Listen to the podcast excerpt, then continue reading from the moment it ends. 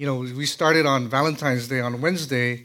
There is a uh, a certain group of people within the city that, that you know you, you you're to pray for that day. The first day was praying for the people who are less fortunate than us. Uh, day two was about marriages, uh, just praying for all the marriages in the city. And then on day three, it was on behalf of all the educators.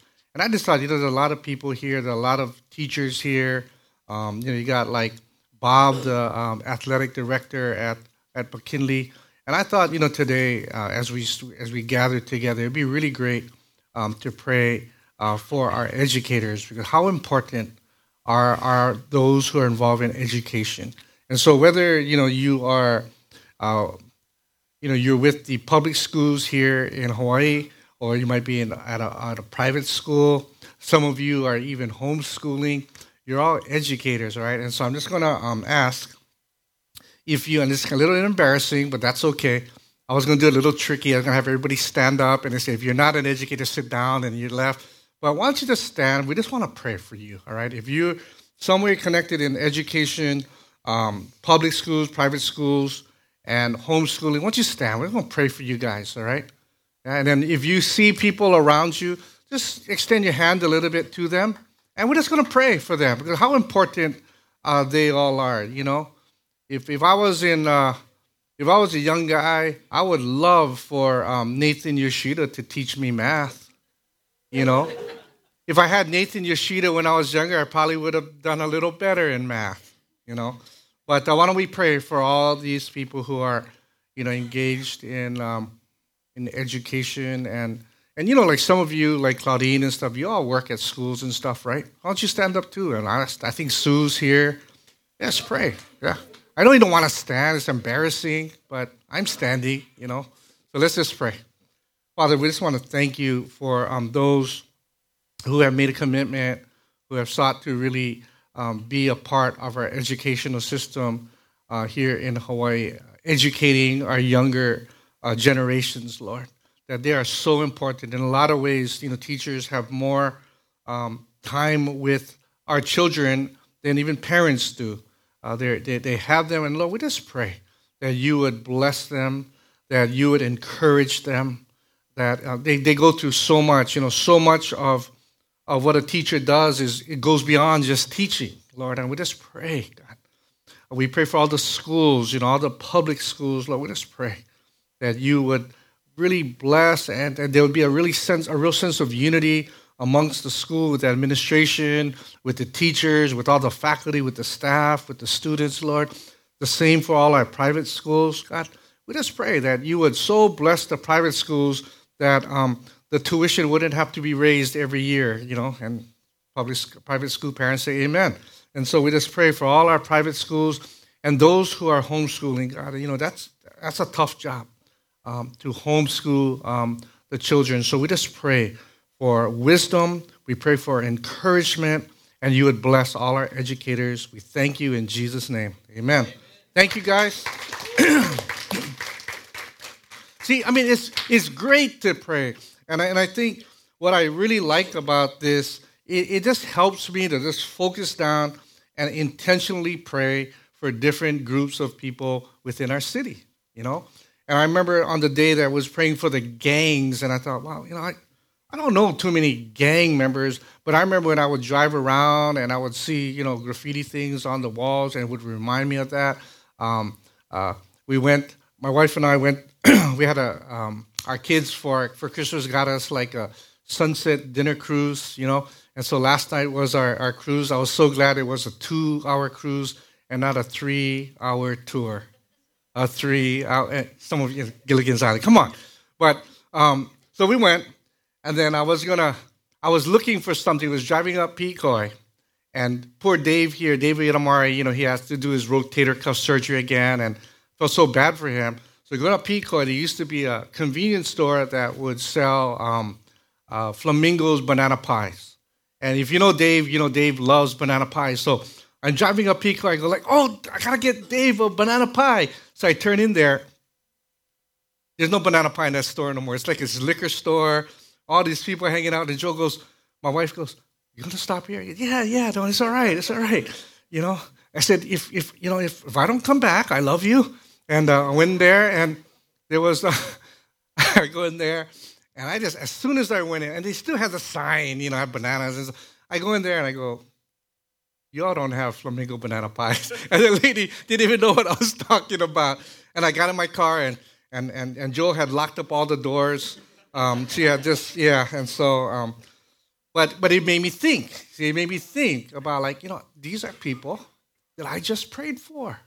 You know, that, that element, you know, and I was just praying, and I said, you know, Joe, I just got to be with the peeps. These are the guys that we're praying for. And so I want to encourage you, just um, join us in prayer, and it's going to be it's going to be awesome. I'll, I'll, try to get you a banana pie. I don't I don't even know. Do even is, is flamingo still? Oh, is there even a flamingo still? There's no flamingo. There is there's one in Pearl City still. All right, okay, because that's a lot better than me trying to make you a banana pie. All right. One of the probably, and I would say maybe, the most important question that we must answer in our lives really is the question who is Jesus? Right? The whole deal of this of this series, who is Jesus? And and the truth is you really cannot know who Jesus, you know, truly is and not have it affect your life. You just can't. When you know the real, the true Jesus, it will affect your life. Whatever you decide about Jesus, it will affect your life. And, it's so important, especially these days, um, to know who Jesus is, and, and not just what public opinion tells us about who Jesus is, or or the History Channel or Wikipedia. You know, I mean, uh, it, it's it's really if you want to know who Jesus is, you gotta you gotta get into the Bible, right? Because the Bible will tell you who Jesus really, really is. And I would I, I figure that, you know, as we go through this, you know, you'll see Jesus in a way maybe you've never thought he was that way. And that's a good thing because we need to know who Jesus is. A.W. Tozer, he was an American pastor, he was a self taught theologian, um, a gifted writer, uh, called by many during his time, uh, a modern day prophet. And, um, you know, he's since gone uh, home to the Lord.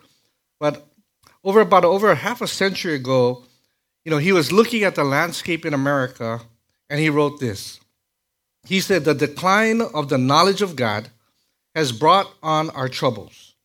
It is impossible to keep our moral practices sound and our inward attitudes right while our idea of God is erroneous or inadequate. If we would bring back spiritual power to our lives, we must begin to think of God more nearly as He is. A rediscovery of the majesty of God will go a long way toward curing what ails us um, at the present time.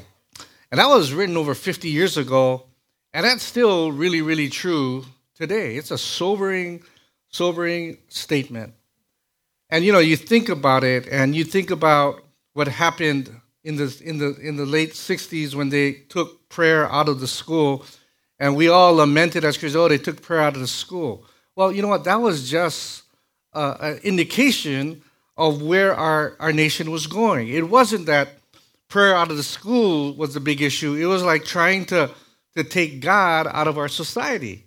And so what's happening is that you know just more and more we don't know who God really is. We don't know who Jesus really is.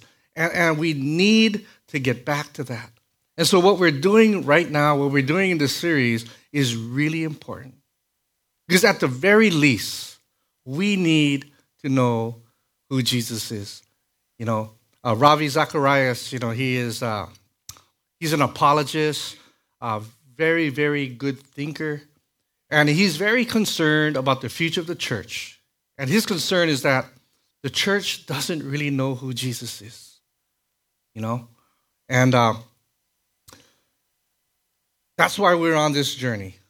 And you know, the thing is, the good thing is, is when you begin to know uh, the real Jesus, it's going to make you want to know more.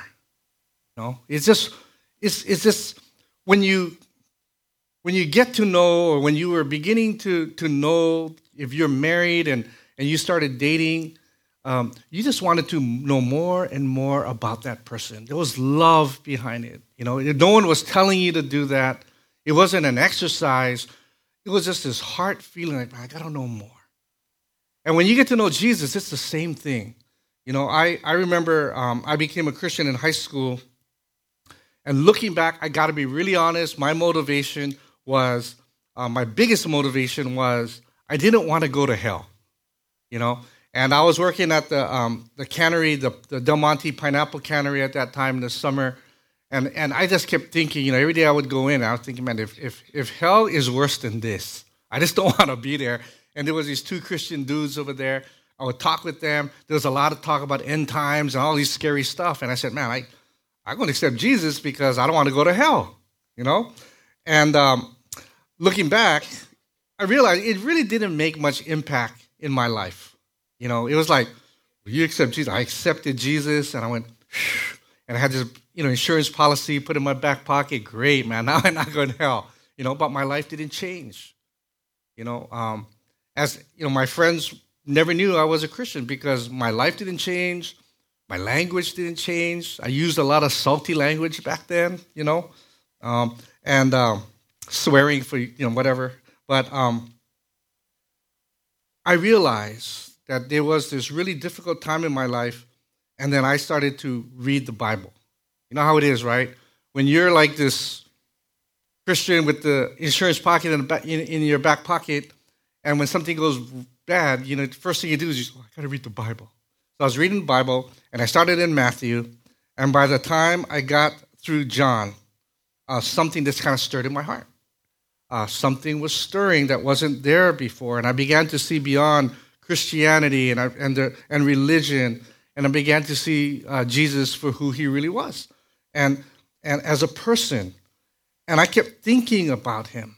And the more I thought about him, the more I wanted to know about him, you know? And that's when I first went to this place called a Christian bookstore.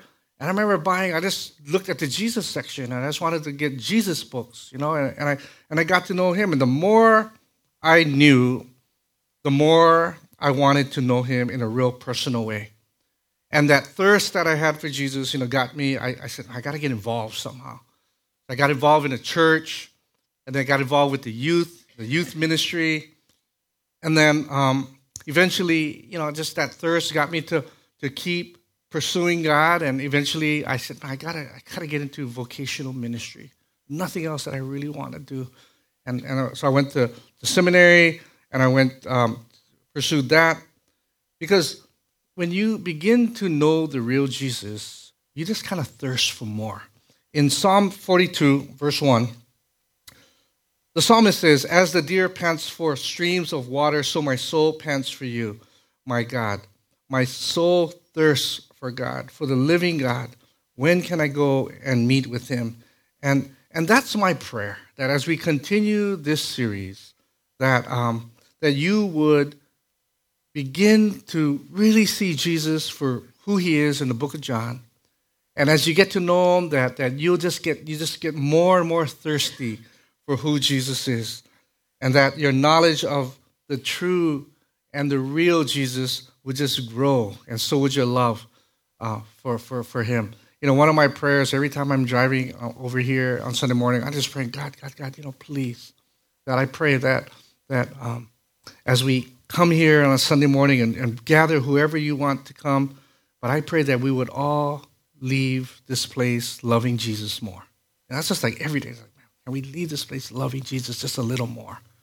And that'll make all the difference in the world. And so today we're going to look at a, a passage in John chapter 10. And in John chapter 10, Jesus is teaching, uh, a, you know, this a crowd is growing, and he's teaching the crowd. Um, by using something that was very, very familiar to them. And that's what Jesus often did, right? He, he, he chose something familiar to describe and explain and to illustrate something that he wanted them to know. And so he takes this time to teach them and explain who he is. So if you want to turn to your Bibles, you know, it'll be on the screen. Um, John chapter 10, verse 1, we're going to start there. And Jesus says this. The first thing Jesus said about who he is, he says, I am the gate. I am the gate. Okay? Um, Verse 1 I tell you the truth, anyone who sneaks over the wall of a sheepfold rather than going through the gate must surely be a thief and a robber. But one who enters through the gate is the shepherd of the sheep. The gatekeeper opens the gate for him. The sheep recognizes his voice and comes to him. He calls his own sheep by name and leads them out. After he gathered his own sheep, he walks ahead of them and they follow him because they know his voice.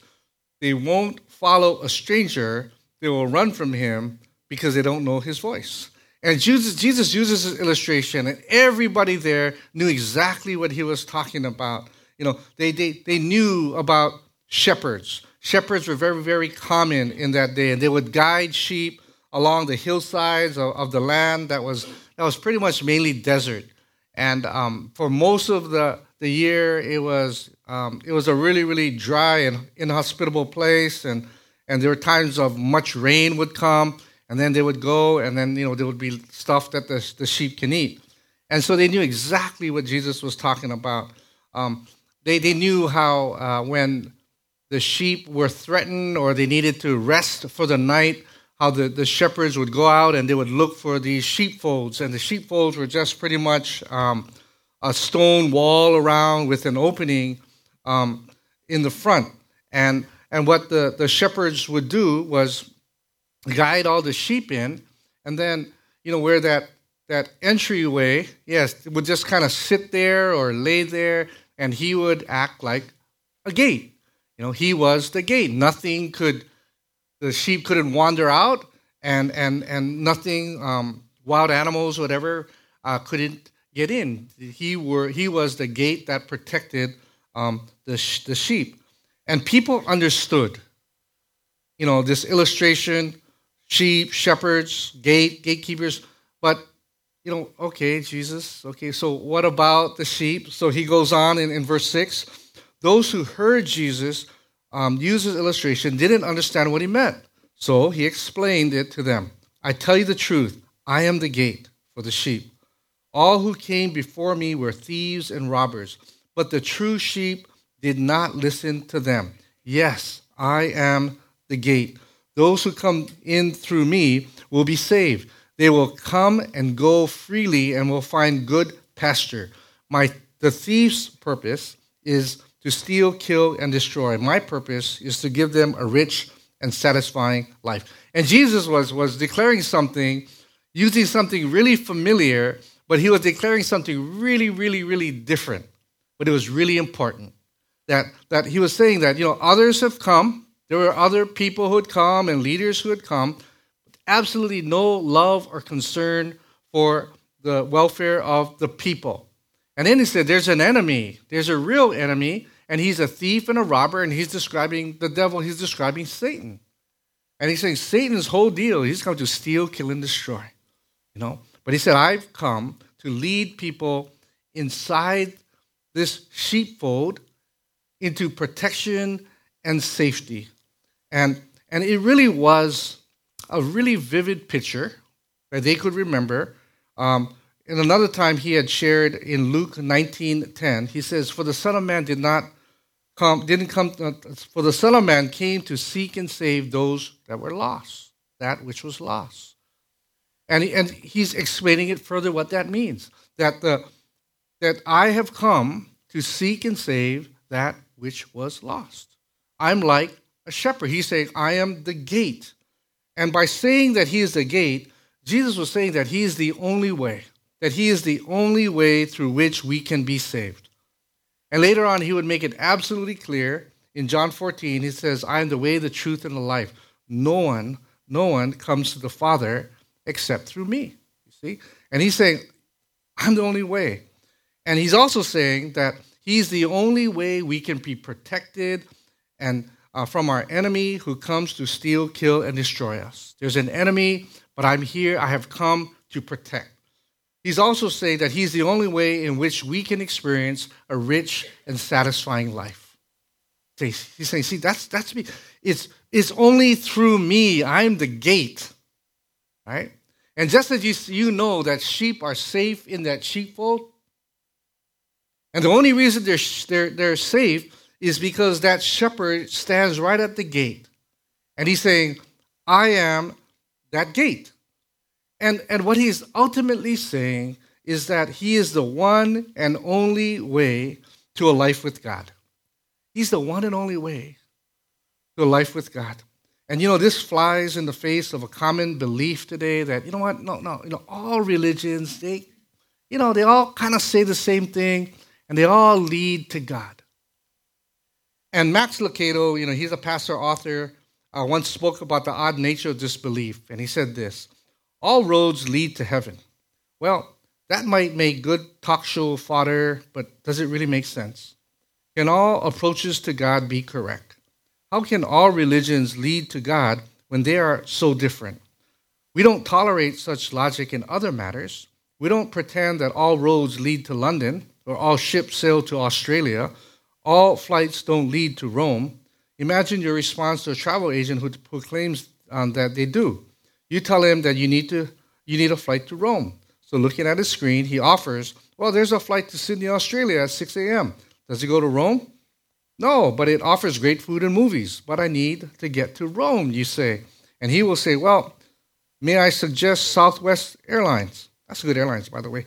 Southwest Air uh, flies to Rome? No, but they win awards for on time arrivals. And he says, You're getting frustrated, so you reiterate, I need one airline to carry me to the one place, Rome. And the agent appears offended and he says, Sirs, all flights go to Rome. Well, you know better. Different flights have different destinations. That's not a thick headed conclusion, but an honest one. Every flight does not go to Rome, and every path does not lead to God.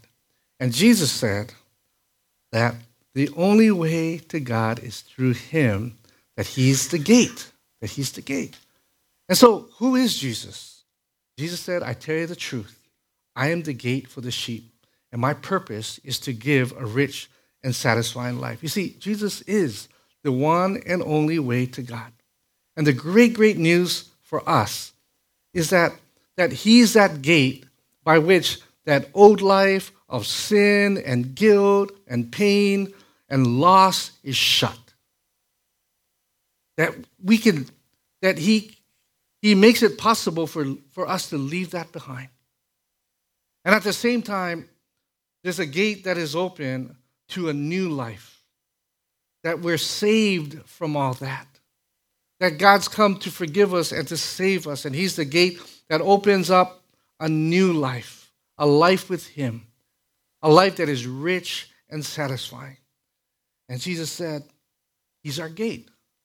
And then He goes on, and if that wasn't good enough, He goes on and, and He says, I am the good shepherd. Not only am I the gate, I am the good shepherd.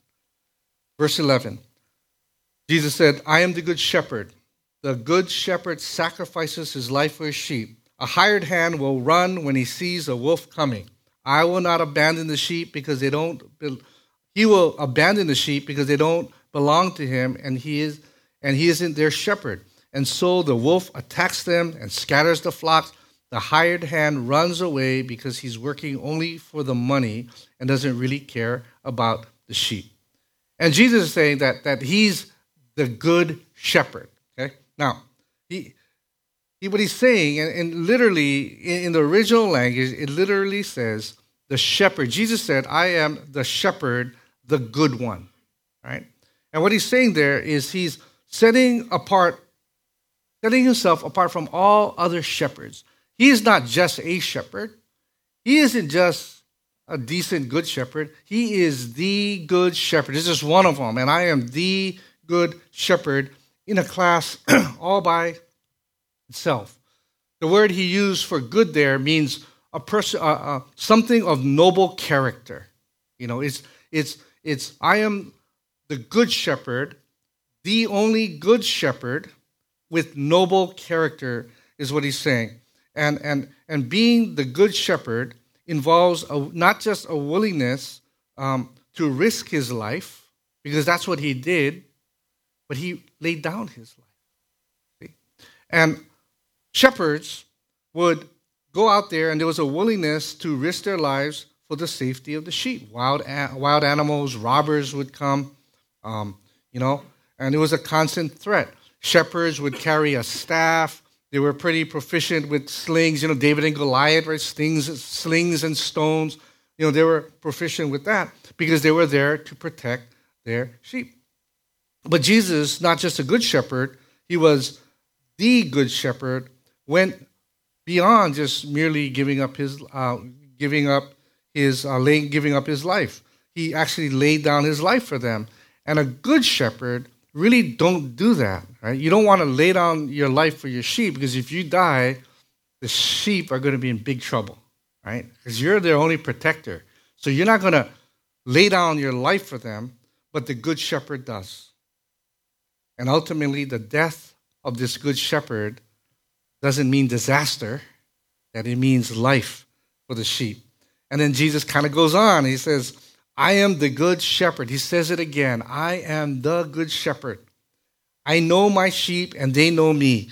Just as, the, just as my father knows me and I know the father, so I sacrifice my life for the sheep. I have other sheep too, but they are not in this sheepfold. I must bring them also. They will listen to my voice, and there will be one flock with one shepherd.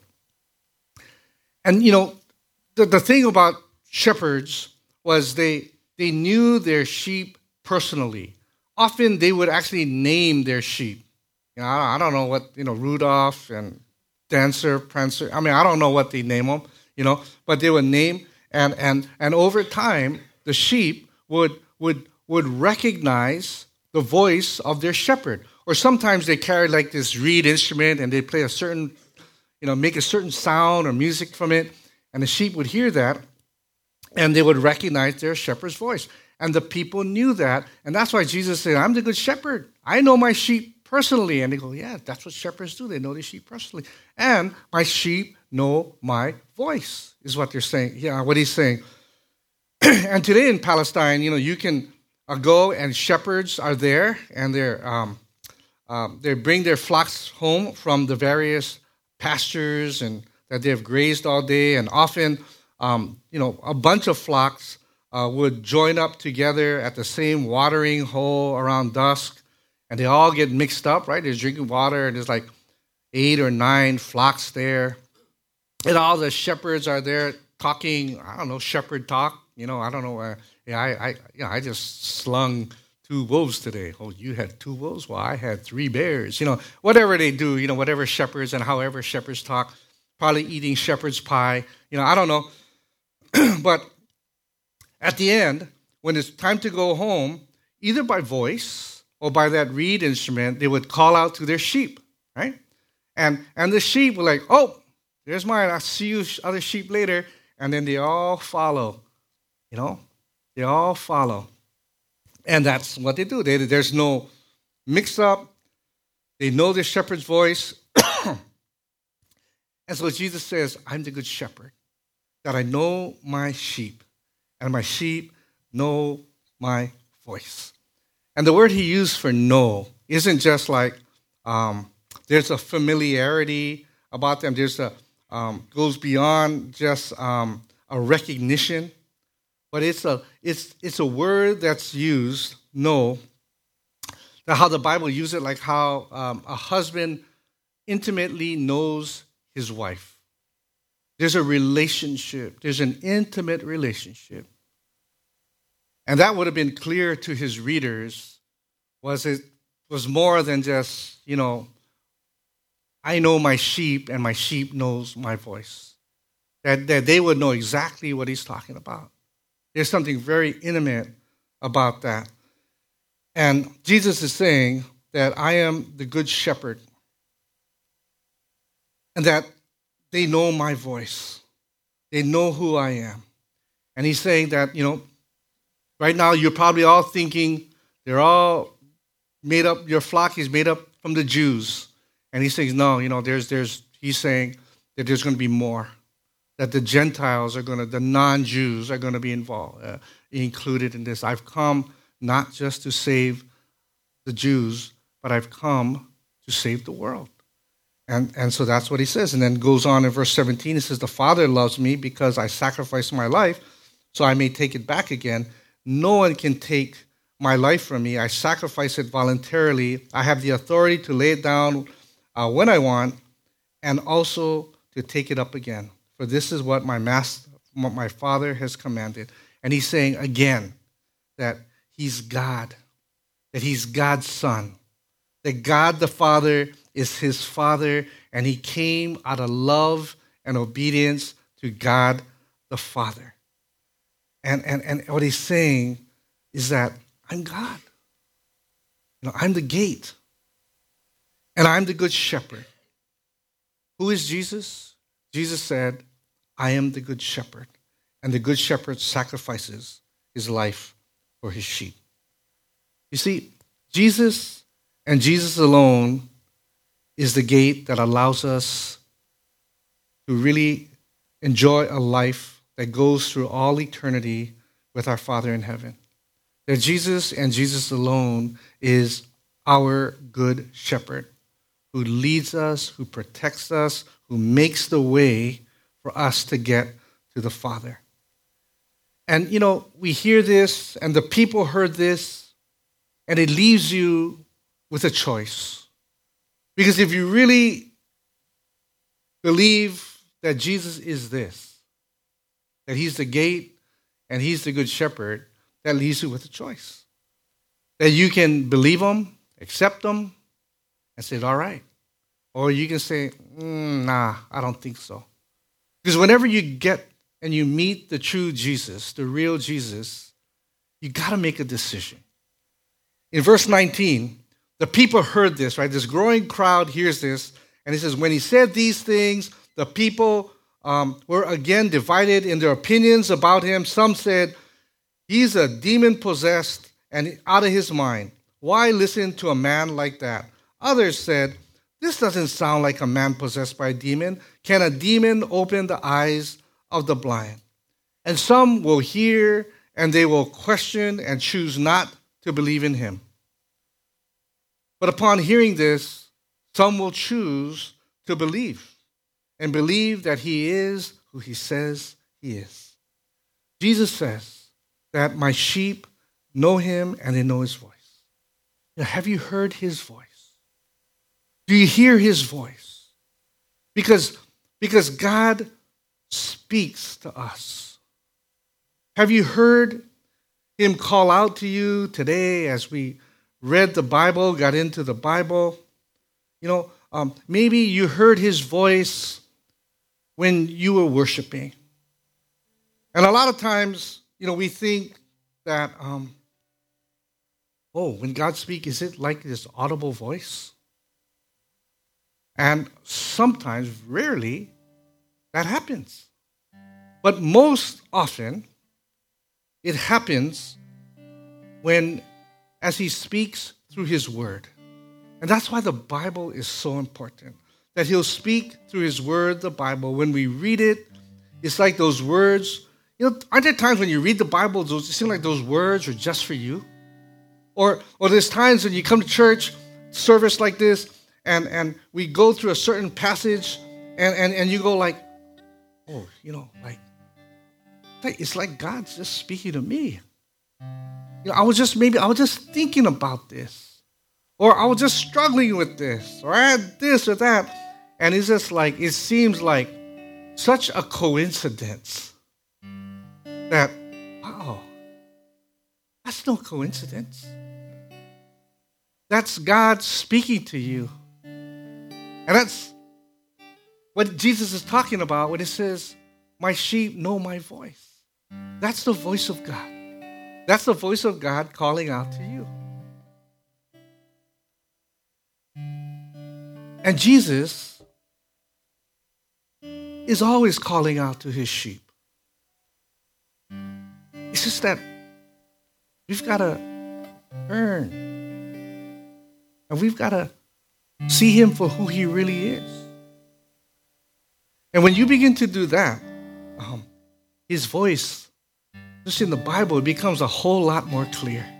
It really does. It becomes so clear. It's like you begin to know, oh, that's Jesus talking to me. Driving home that night, last night, from that convenience liquor store. And I thought, oh, that's really interesting. I thought I was supposed to go get a pie for Dave. But you know what? Jesus was speaking to me. He would say, Mark, if if if if you really consider the city your church, and the people who come on Sunday morning as, as those in in the sheepfold, but there's so many more people, like Jesus said, that are outside. That's got to come in. That that the people that you met at that liquor store, that's my sheep. That those are people who I love. And I, I got home and I thought, yeah, I was going to pray for them. Never would have. God speaks to us like that.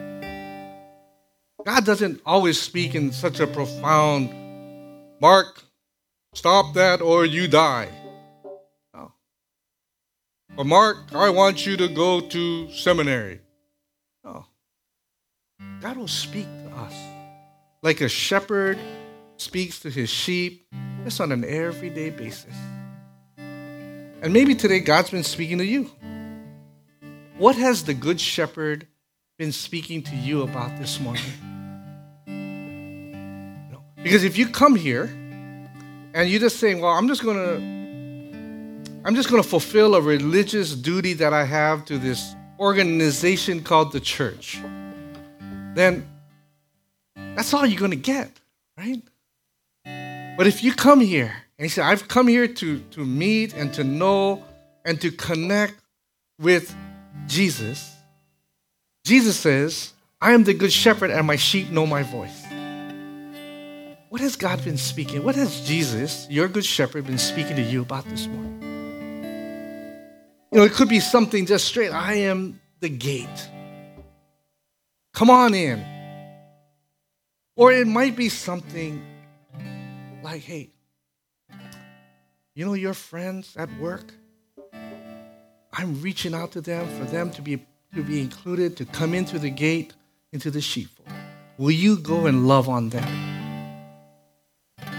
Or it might just be something really, just a little step. But what is God saying to you?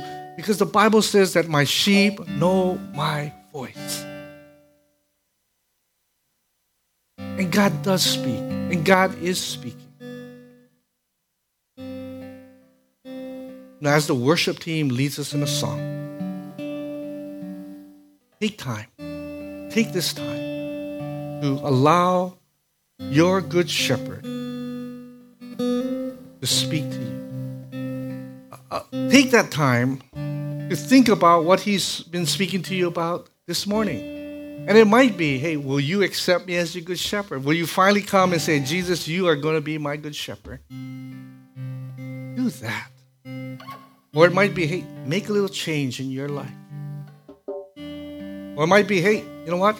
Start praying for your city. Join the fun. Or it might be, hey, you know what? I, I love you and I love you so much that, that, you know, this thing that you're doing that's kind of, you're getting involved in and you know it's really not good for you and all that. Maybe it's time to give that up. Or it might be, hey, you know, you come, you know, I see you, you're here every Sunday, you're here in body, but you don't know my voice. You just kind of change the, the, the, the why in which you come here? And maybe you begin to, to really see me for who I am, that I'm the good shepherd. And God's just going to change your life. Whatever it is, take this time because the good shepherd knows you. And he says his sheep know his voice. So why don't you stand with me? And uh, yeah, why don't we just, uh, why don't you take a little time and, and we'll, after the song, we'll gather back to pray and stuff. But why don't you just sing along or just quietly, God, what have you been saying to me this morning? All right?